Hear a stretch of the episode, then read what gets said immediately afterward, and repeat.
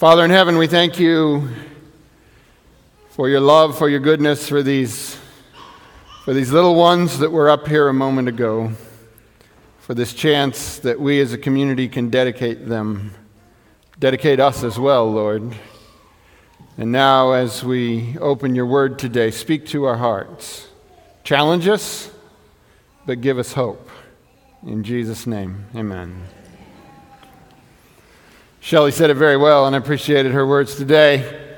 These are the people I love. I want you, we haven't done it in a minute. We didn't do it last week, so I want you to take a minute, look around the room, look at the different people that are here. We have a few visitors today. You haven't done this before. This is when you can look around at the different people that are gathered in this place on this day. And what an amazing group it is. God has given us each other and brought us into this place and so that's why we say together, These are the people I love. I don't know if you're participating in the small group part of this series, but in this spring series, we uh, make up some study guides uh, that you can get together with a small group and study. And I had a really neat thing happen this week. We got uh, a communication from Evelyn in Palm Coast. I don't know if Evelyn is joining us today, but if she is, I hope she is. Evelyn in Palm Coast said, we're using the studies here with a little study group in Palm Coast. So, what a neat thing that uh, she communicated with us and shared that some of the things we're doing here is a blessing for them and their community, and I pray that God will bless them uh, and encourage you as well. There's a new study up for next week. Um, you can download that from the website. But we need to get right to the text today. So let's start. Judges chapter 13, beginning in verse 1. And the Israelites did evil in the eyes of the Lord, so the Lord delivered them into the hands of the Philistines for 40 years. A certain man of Zorah named Manoah from the clan of the Danites had a wife who was childless, unable to give birth.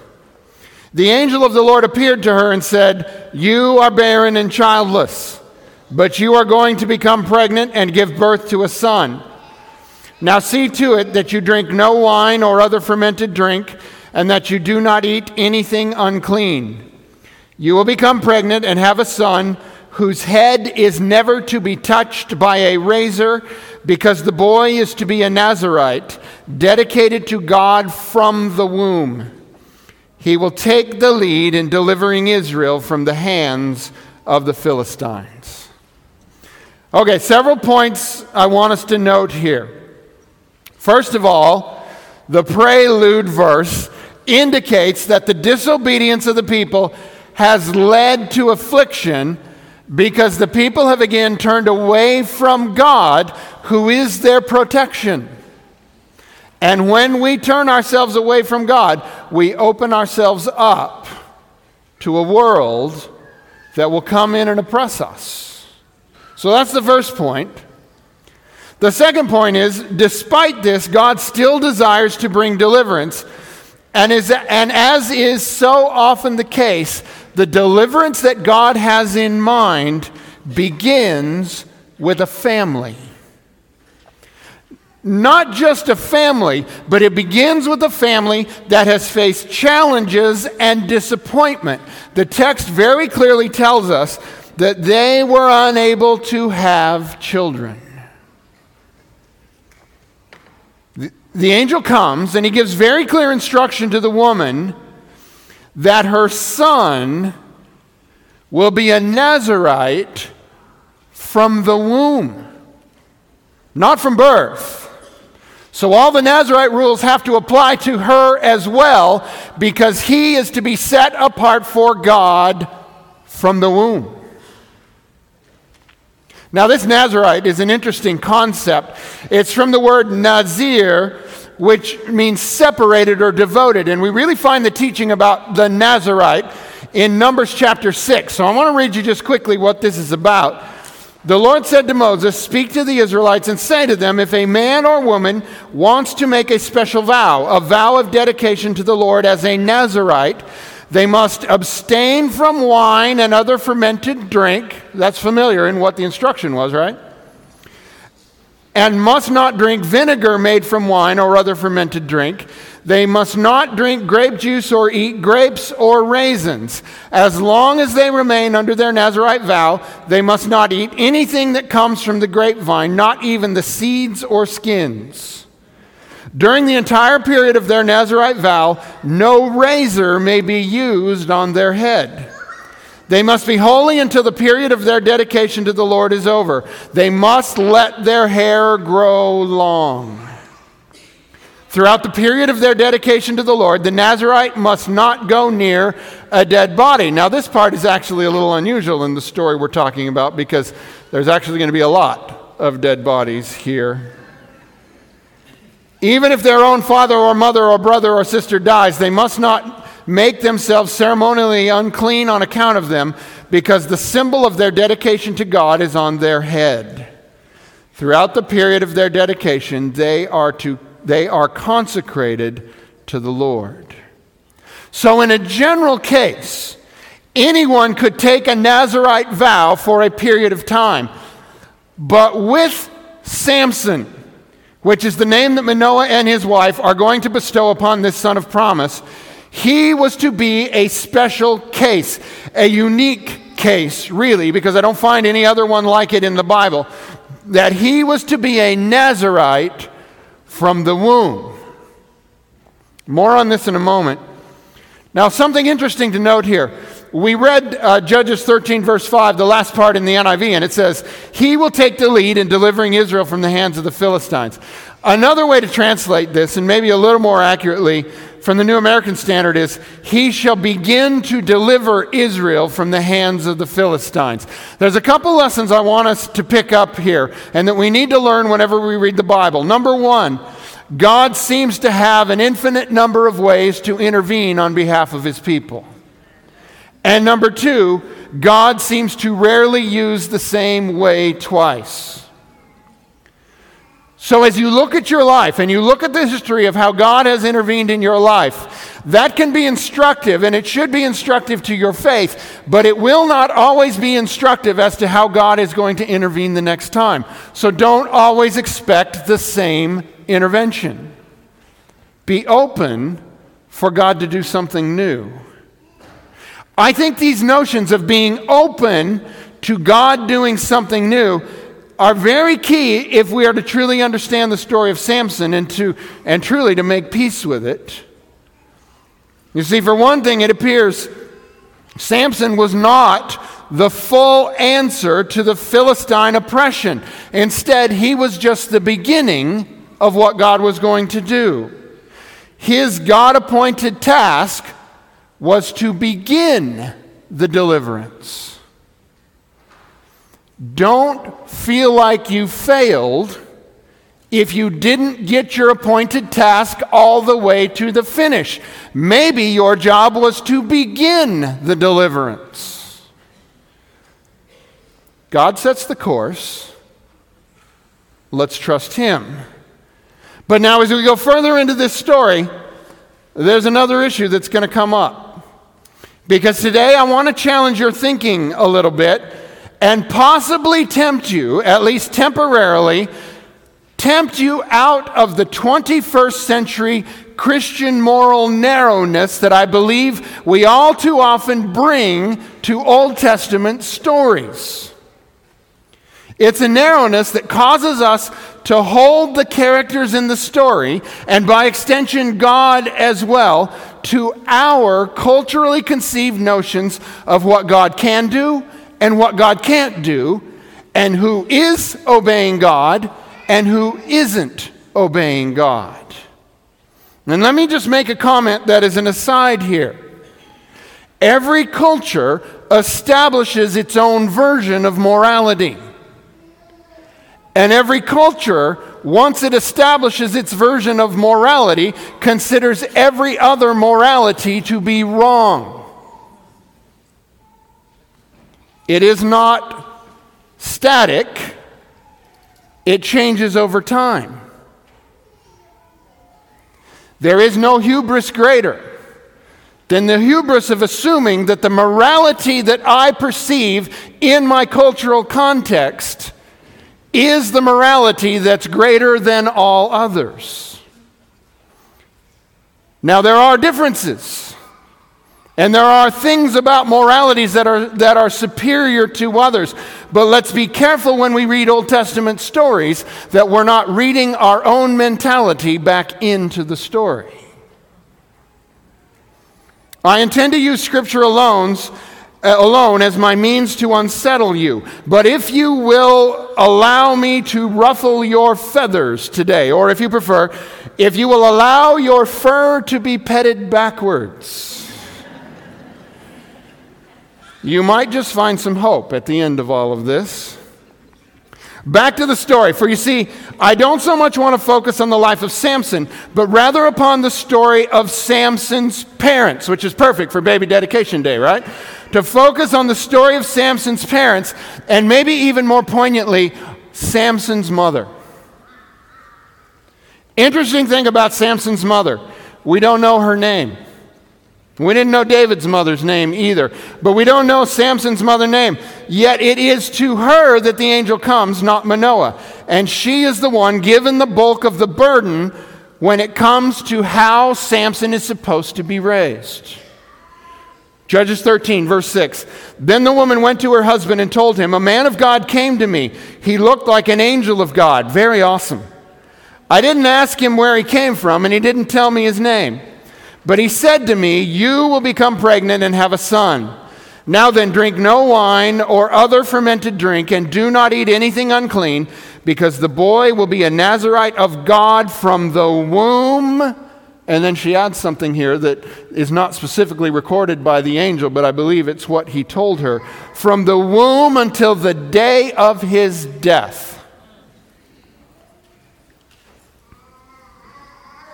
Samson was to be a Nazarite dedicated to God from the womb until the day of his death, meaning that God had a purpose for his entire life.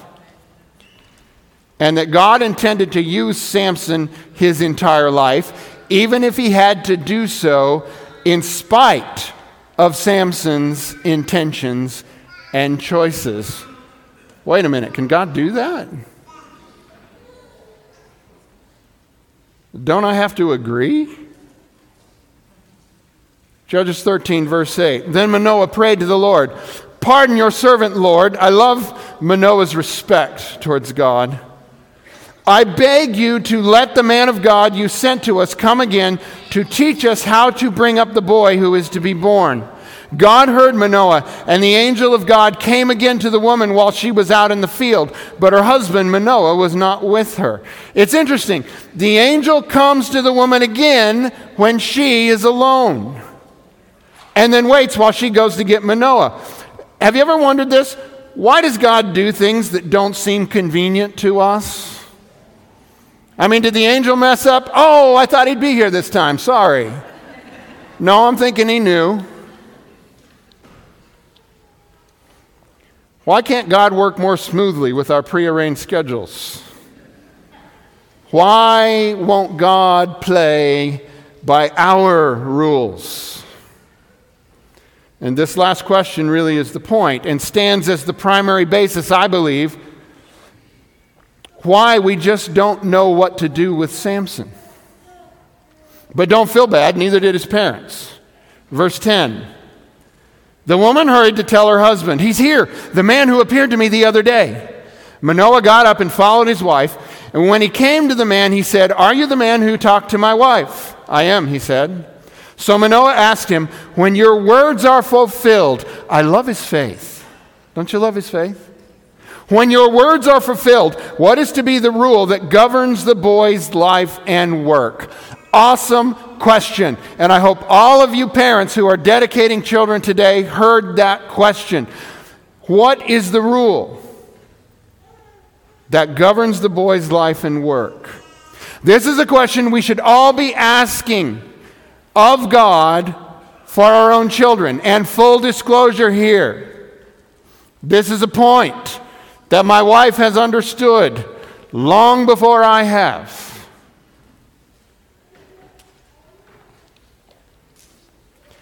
You ever notice how unusual it is that God seems to sometimes come to the women before the men? At least Manoah gets credit for believing her. Remember the resurrection? Yeah, they didn't, they didn't buy it.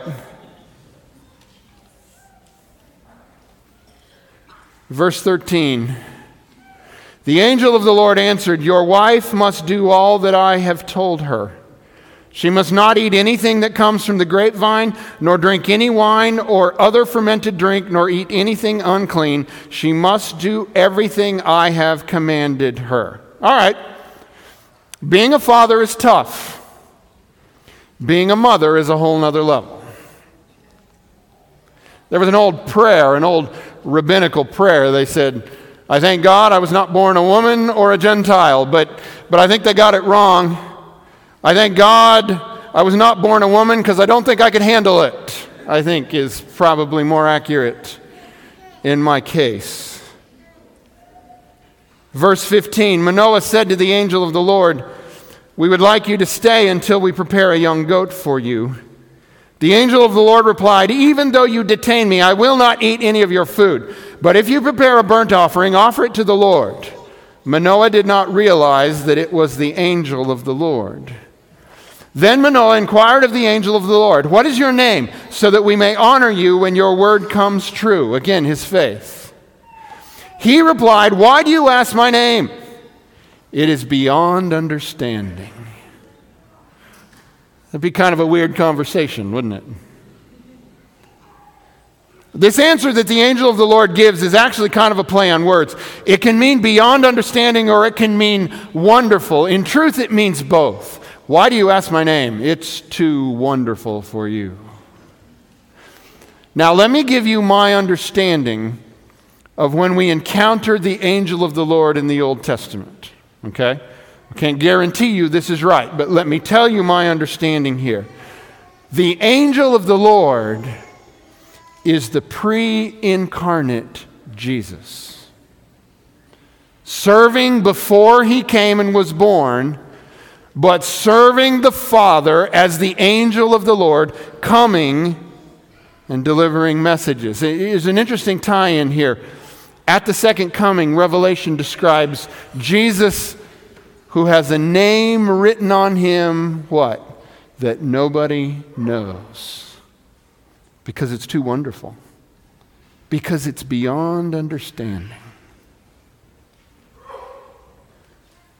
And in this answer regarding the name of the angel of the Lord, I believe we get the key to understanding Samson's life. Though what we get is simply the revelation that some things we're not going to be able to understand. You remember that text? The secret things belong to the Lord. Judges 13, verse 19. Then Manoah took a young goat together with the grain offering and sacrificed it on a rock to the Lord. And the Lord did an amazing thing while Manoah and his wife watched. As the flame blazed up from the altar toward heaven, the angel of the Lord ascended in the flame. I bet that was amazing. Seeing this, Manoah and his wife fell with their faces to the ground. When the angel of the Lord did not show himself again to Manoah and his wife, Manoah realized that it was the angel of the Lord. We are doomed to die, he said to his wife. We have seen God. That's such a guy response to being terrified, isn't it? But no worries, Manoah's wife is there to calm him with reason. Take that, all you, who, all you who think women are always emotional and irrational. You can always direct to this story, verse 23. But his wife answered, If the Lord had meant to kill us, he would not have accepted a burnt offering and grain offering from our hands, nor shown us all these things, or now told us this. I'm glad she kept her head in that moment. And then this is really the bulk of what we hear about Samson's parents. They're going to begin to fade quickly from the story, but not before suffering what was for them a very distressing moment. But first, the fulfillment text. Judges 13, verse 24. The woman gave birth to a boy and named him Samson. He grew, and the Lord blessed him, and the Spirit of the Lord began to stir him while he was in Mahaneh Dan between Zorah and Eshtaol. So here's the things we know for sure from this fulfillment. The angel of the Lord told Manoah's wife and Manoah that they would have a son who would be dedicated in a special way to God from womb to grave. Then we know that a son was indeed born, and from the text that he grew and was blessed by the Lord. Okay, so now I want to do a little relational hub diagram here for you, like we've done. This one isn't going to be so long, but, but just so we've got Manoah and Manoah's wife. And then the angel comes and makes the promise, and then comes Samson. And they've been given a lot of instructions and a lot of things that they're supposed to do and understand.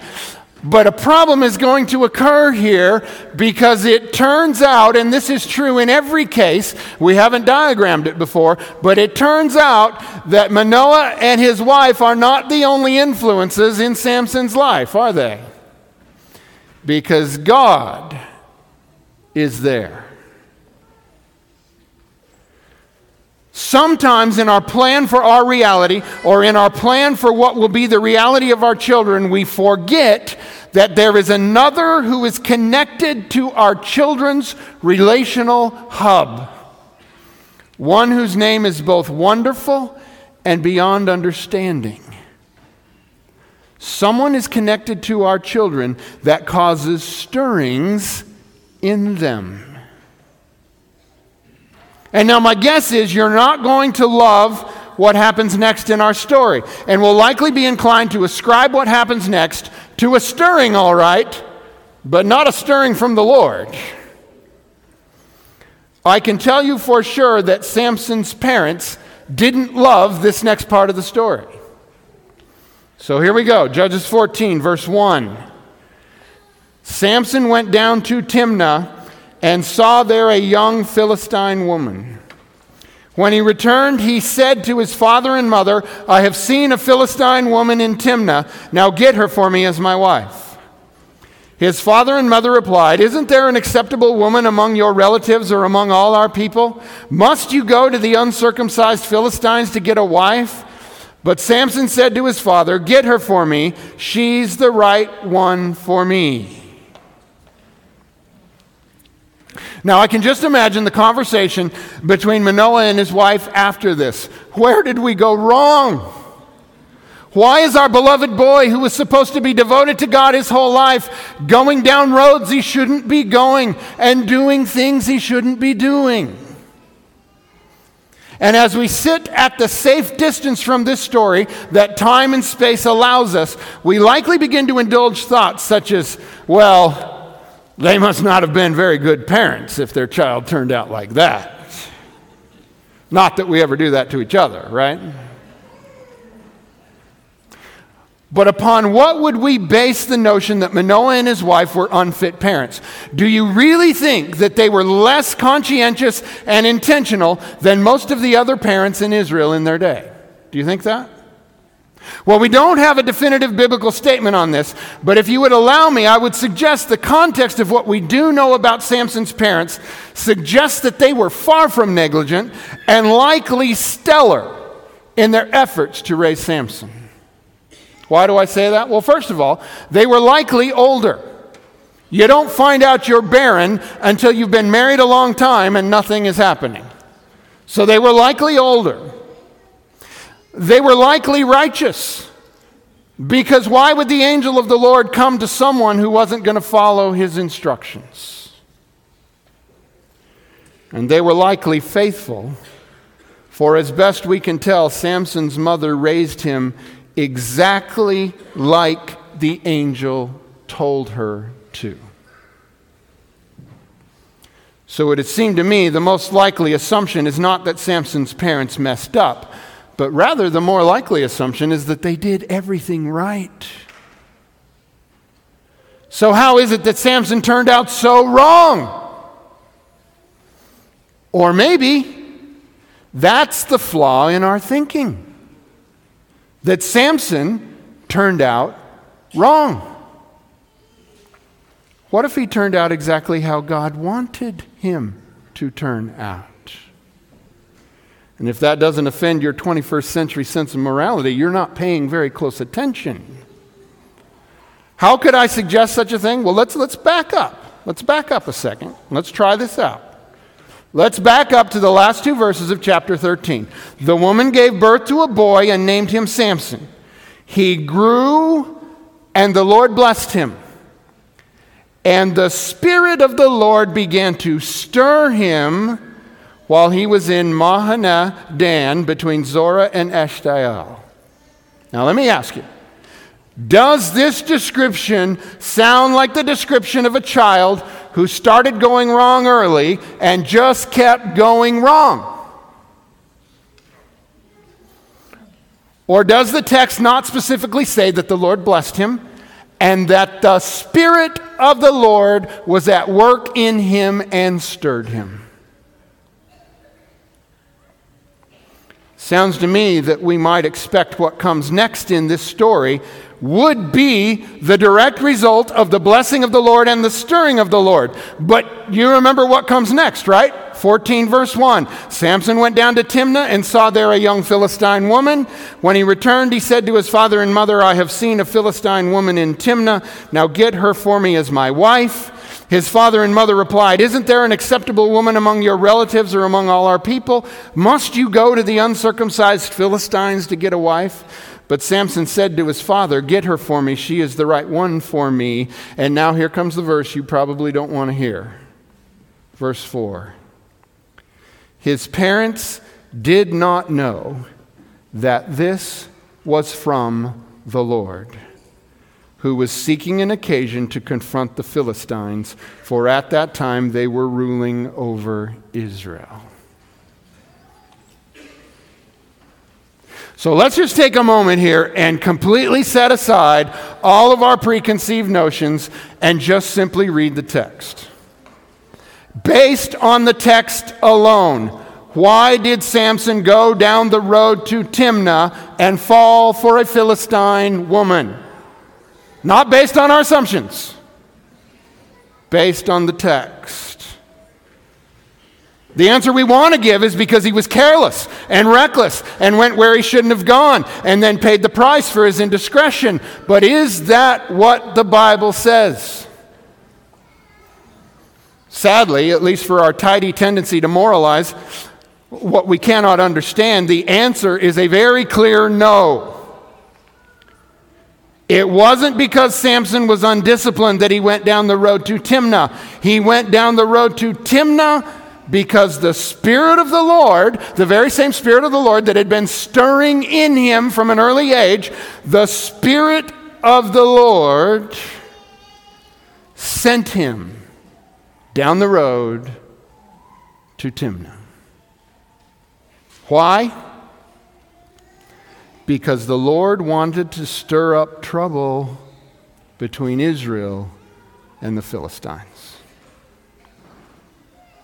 Now, I'm going to give you a moment there to catch your breath. Let me know when you're ready to move on. Just give me a little sign.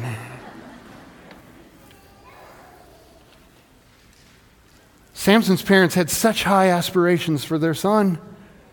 Be deeply spiritual. Find a lovely Israelite woman to marry. Start a beautiful family in the Zorah area. Become a gifted leader in the tribe of Dan and maybe even in Israel. Work peacefully, productively, and predictably towards a better future for all. They had such high hopes. And Samson's parents' plan for his life sounds great, right? Who wouldn't want their kids to live that life? There was just one problem, though. Their plan for Samson's life wasn't God's plan for Samson's life. And guess whose plan won? If you take this particular Bible story at face value and don't import into it all our enlightened moral judgments, you will come to a rather stark conclusion. God created and set aside Samson to be a man of war to bring judgment upon the Philistines for what they had done to Israel. It wasn't what his parents had in mind. but then it wasn't up to them. In fact, it doesn't really seem to have been up to Samson either or at least not up to him in the grand scheme. Now, this is not to suggest Samson didn't have to make decisions as he traveled down the road God appointed for his life. He did, and in fact, he made some bad ones. I'm not suggesting Samson had no say in what he decided as he traveled his road, but I am saying he didn't get to pr- pick the road he traveled. That was God's choice. And might I be so bold as to suggest the same is true for all of us as well? And also, the same is true for our children. What I'm suggesting is this there are many choices we make as we travel our road of life. And the choices we make matter, and they make a real difference. But what if we don't choose the road? What if the road is God's prerogative? I want to suggest to you this is demonstrably true in a number of ways. How many of you chose your parents? Not seeing a lot of hands. How many of you chose how tall you would be? How many of you chose your eye color? Well, maybe you can put contacts on there to fake it, but. How many of you chose your race or your nationality? Or the relative socioeconomic or sociopolitical reality into which you were born. How many chose it?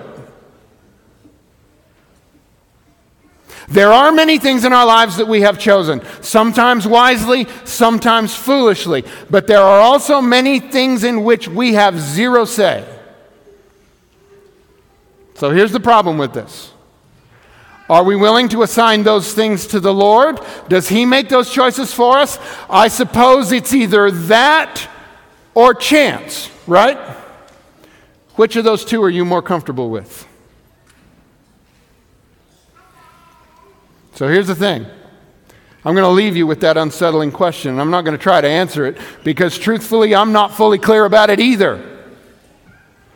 But that's okay because even though I'm not fully clear on this, I am clear on one thing. What I must do whenever I face uncertainty in my life. Here's what I'm clear on. And in the context of stories like the story of Samson, this is perhaps the only thing I'm clear on. Here it is Proverbs 3, verses 5 and 6. Trust in the Lord with all your heart and lean not on your own understanding. In all your ways, submit to him, and what's he's going to do? He will make your paths straight. So let's close this with a couple points. Sometimes the road your life takes will not make sense or will not look like the road you want to take. Here's what you do trust in the Lord with all your heart and lean not on your own understanding. In all your ways, submit to him, and he will make your paths straight. You will never find peace in God's purpose for your life if you will not trust him to lead you down the road he has chosen for your life. And just know that sometimes your road is going to be difficult. It's like God said to Ananias when he sent him to pray for Saul after Saul was blinded on the road to Damascus. Do you remember this? Do you remember these words? Acts 9, verse 15. But the Lord said to Ananias, Go, this man is my chosen instrument to proclaim my name to the Gentiles and their kings and to the people of Israel. I will show him how much he must suffer for my name. Your road may very well include intense suffering, but it is the road the Lord has chosen for you, and it is the means by which you will bring glory to God. So, go boldly down your road. But just one more point before we close. Sometimes our children's lives will not make sense to us or will not look like the road we wanted them to take. We'll feel like Manoah and his wife. When that happens, here's what I want you to do trust in the Lord with all your heart, and lean not on your own understanding. In all your ways, submit to Him, and He will make your paths straight. Here's what I want to guarantee you Samson's parents would never have chosen for their son the road God set him apart to go down. Who would pick that for their child? And who knows if they ever truly found peace? But whether they did or not, their joy will be made full in glory when at the resurrection they learn that their wild man of a son found his way onto the list of the faithful in Hebrews chapter 11. So here's a word to the parents dedicating children today. Number one, ask God how He wants these children raised. Number two, allow God to send them down the road He has chosen for their life. And number three, trust God that He is leading them, even if the road doesn't look right to you. Keep trusting and praying that the God who loves them even more than you do is still working in their lives. Now, a word to parents whose children are already, already grown. It's pretty obvious, right? You know what I'm going to say here? Think about your kids and think about the roads and think about how some of those roads are not the roads you would have chosen. Trust God and keep praying. Even if the road your kids are on makes zero sense to you, trust God Keep praying and never forget there is another link in your child's relational hub, one you have no control over. So here we go. Here's you, right? And here's your spouse. But this one isn't about you because then there's your child. But somebody else is linked to your child, right? Not everything about their life is your credit or your blame because someone else is involved. Can you trust the Lord? Samson's parents were pretty sure he was on the wrong road. But if you take the Bible at face value, he was on the exact road that God sent him down. Did he make all his decisions well? No, clearly not. But then neither did David, right? Can we trust the Lord even when we don't understand?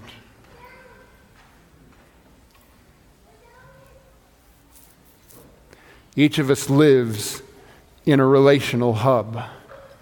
Our lives touch many people around us, and we have influence in their lives. Our desire is that it would always be good. And we always desire well for the people we love, right? But never forget, there is another who stirs in the lives of our children in ways we may never understand. Do we trust the Lord enough to trust Him with the people we love? Let's pray. Father in heaven, sometimes your word challenges us and we don't know the right answers because our notions of right and wrong and good and evil don't seem to align perfectly. And sometimes even the things you seem to counsel in one place goes another way in another. And we find ourselves confused. But Lord, I believe you've given us the answer. Trust in the Lord with all your heart and lean not on your own understanding.